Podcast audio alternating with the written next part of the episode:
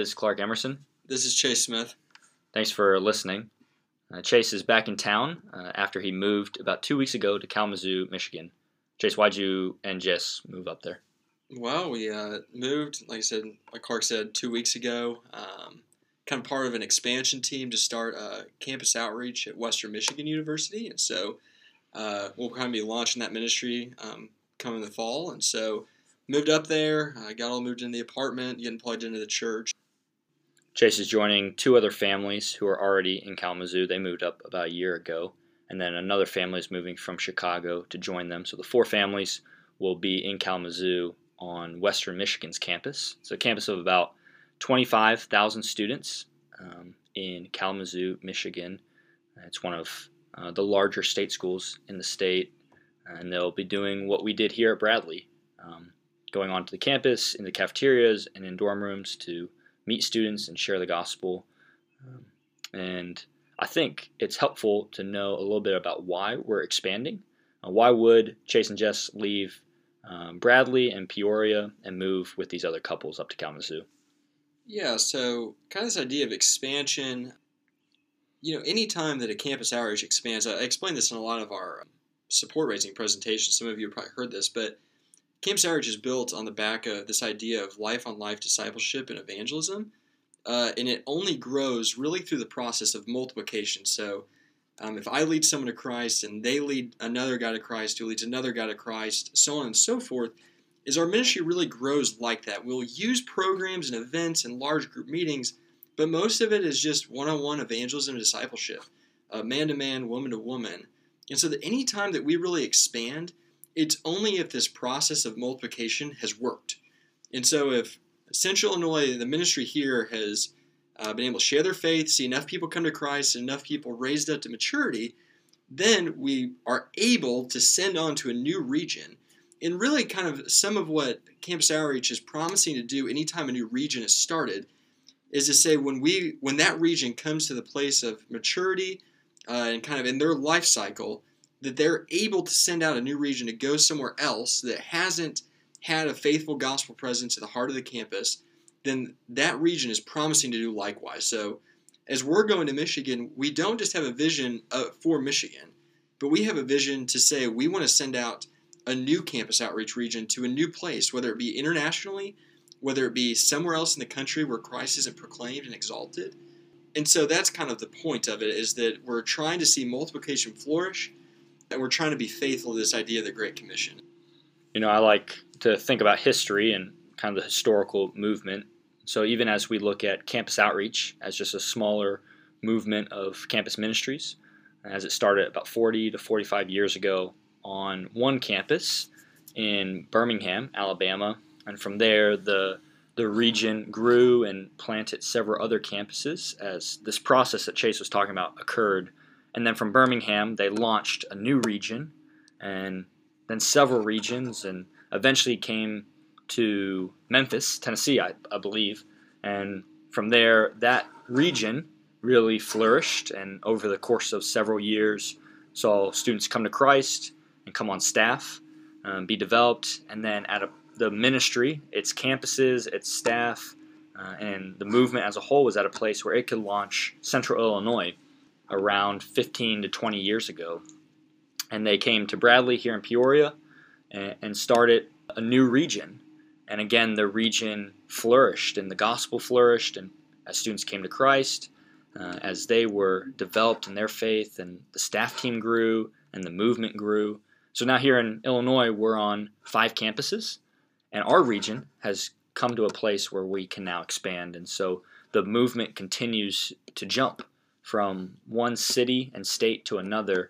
And so I think the vision not only is that we would get to see another region planted from the Michigan expansion, but that we would expand from one city, Kalamazoo, Michigan, to several cities uh, and several campuses and get to see kind of the gospel presence envelop all of western Michigan. That from Grand Rapids down to Kalamazoo and all the way east to Lansing or Detroit, the gospel would be proclaimed on many campuses. And it's a really exciting vision for us to think about. Yeah, and I, I think some of the idea of the expansion too is campus outreach exists on the campus, but it doesn't exist for the campus. And so some of our ability to expand isn't just that we've hired a lot of staff, but that we've seen a lot of students graduate and go be faithful laborers in their workplaces, in their neighborhoods, in their families, in their communities. And so those people actually created a network in central Illinois of faithful laboring and witness. Here, where we say, you know, our presence has been felt to some degree in central Illinois. And so we want to go to Michigan not just to see the campus affected, impacted, but also to see the neighborhoods in Kalamazoo affected, to see the region of western Michigan, the, the western side of Michigan affected, to see Grand Rapids affected, and eventually to see the state of Michigan change because of the culture that the gospel, uh, as it's grown and borne fruit, um, has created. And so I think that's important is that it's not just a growth on the campus, but it's a growth of people being mobilized off the campus who never went into full time ministry, but are faithfully ministering in their own contexts. And obviously, we're really excited about the expansion in Michigan, and so is our entire region. And so we've been praying for it a lot and thinking well for it. So that's some of the tiered kind of expansion approach that two families moved up last year, and two, Chase and Jess, along with another couple, moved this summer and then Grace and I will, Lord willing, join them next summer in, in Kalamazoo. And so the tiered kind of one year after another approach will really help us be healthy as a team, and so that we can see some longevity there in Kalamazoo, and we can get to see God do uh, some of these things that we've been praying for and talking about just now. Uh, so that's a little bit about our vision and, and dream for Western Michigan and for the expansion. We're asking you to pray for that. Pray that the gospel go forth I'm sure Chase and Jess could use a lot of prayers just as they're getting established and settled there in Kalamazoo. And so that would be a huge prayer request is for the team and the expansion. You know, we moved to Kalamazoo, but Clark's about to move somewhere for an entire month of his life. And so, Clark, what are you about to be doing come Monday? So, Monday morning, about 5 a.m., I will be packing up my car and driving down to Pigeon Forge, Tennessee, to spend that time with some of our students down at what we call the Summer Mountain Project what is the summer project? Who goes to the summer project? You know, explain a little bit of that. Yeah, so the the summer project is a nine week kind of intensive training program for our students. They get jobs in the area. Uh, for us, we work at Dollywood, so all the students will have jobs at Dollywood, and they work three to four days a week. But the rest of the time, they are participating in trainings, living life on life. It's kind of our chance, since they're not in school, to really help develop them in the biblical faith. You know, the whole goal of the summer is that we would really develop our students in biblical truth, help them to flourish off the college campus. Yeah, I think the thing that is so interesting about the summer project is as we kind of look at culture. You know, Clark and I were just talking before this. There, there's a book that's came out. Called apatheism, I think is how you pronounce it. It's probably worth a read if you get time. But it's basically just saying that people are just apathetic towards God. And so, how do we engage a culture who isn't hostile to God, but also isn't favorable to Him, but just doesn't care?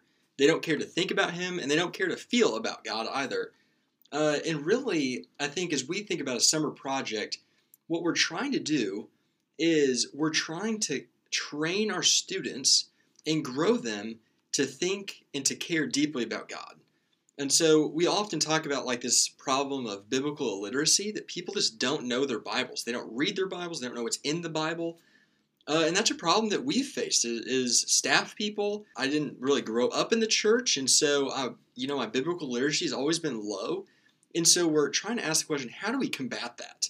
Uh, people who weren't raised in the church, people who were raised with maybe even a really shallow understanding of the faith, how do you train them to have a deep, flourishing walk with God? Uh, and that's really the summer project's for. And I think some people's solution has been to say, well, if people don't care, then let's lower the bar of how we train them. Maybe we'll do a week and a half of intensive or two weeks, and that can be really helpful. But what we've said is no, if everyone's being so formed by the culture, by their smartphones, by the news, by all these other sources of information, then we need it minimally, we need to take nine weeks and form them in the gospel. And so, really, this is an intensive project to train them how to read their Bible, how to share their faith, what it means to be a Christian, what it means to be a follower of Christ in a deep, intimate way. And so, Clark's really going to give his life to something that's that matters. He has a lot of responsibilities down there, and it's super important. I think as you guys, as supporters of our ministry and prayer partners in our ministry, think about it is how vitally important things like this are to shaping future generation of Christian and Christian leaders. Uh, and so, what you guys are supporting, and Clark going there, and and me going to Michigan, is shaping the future of the church, the future of Christ's kingdom in the world. You know, we often talk about how uh, training is important, but the follow up afterwards is mm. what matters. And I think it is a lot of what we believe at Campus Outreach is life on life. Hmm. Uh, the way we as staff members live our lives, the way seniors demonstrate and live in front of freshmen and sophomores, hmm. that matters so much more than the Bible study that we put on or the training we do. And so I'll have a room of four guys who they'll all live together, and I'll kind of spend every waking minute of my days with them as we read our Bibles together, as we go enjoy roller coasters together on their off days as we go to church, as we sit in trainings and discuss. I'll be getting really close with those four and helping to shape them into the men that God would want them to be. Uh, and then I'll also be given a few trainings, and I think it's helpful just to kind of know what specific trainings are going on down there. So one of mine is a kind of a two-hour training on the biblical view of money. What does it mean to be generous? What does God call us to do and to use our money for? What does it mean to be a good steward? Then I'll be given a training on evangelism. I kind of came up with 10 tips for students who are wanting to share their faith, and it's just helping them think through from beginning to end what are my motivations? What does the Bible say about evangelism? Is it commanded? Should I have motivations to do this? All the way to, and I need to be praying and trusting God that He's the one who gives growth and that I'm just here to plant seed. I'll be giving a third training on anxiety and depression. We've just seen these two things in particular skyrocketing across our campuses.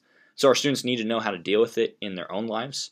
What are strategies and techniques that they can employ? What are habits and ways they can live to help kind of guard their mental health? But also, how can they use these things to help people see the relevance for God as Chase was talking about the apathy, we've seen that when someone goes through depression or anxiety, the way we handle it as Christians, the resources that we have in Christ, are so much greater than the secular psychologist. And so we can point people to a better purpose, a better hope in Christ uh, as they're wrestling with these mental issues. Uh, I'm hopeful that those three trainings that I'm leading, along with the 30 other trainings, will be really good for our 65 students that are going down there. We have 12 from Bradley. Uh, one is kind of a leader on the project, helping to run it, and then we have two that are going to be room leaders who are getting to a chance to disciple young men. And then we have five other girls and four other guys who are going to be down there. And so we're really excited about just their growth, and we've been praying for them a lot. We hope that you would join us in praying for the project, pray for the 65 students, that they would walk away with a deeper love and hunger for God's word, and that they would have a deep desire to share their faith with their friends and family. Well, we'll we'll end it here. We just want to say thank you for praying for us, praying for our ministry, for giving financially to us. The gospel wouldn't be able to go forth through our lives and through our efforts without uh, your partnership, and so we're so thankful. Uh, to have people behind us praying for us and giving to uh, this cause. So, thank you.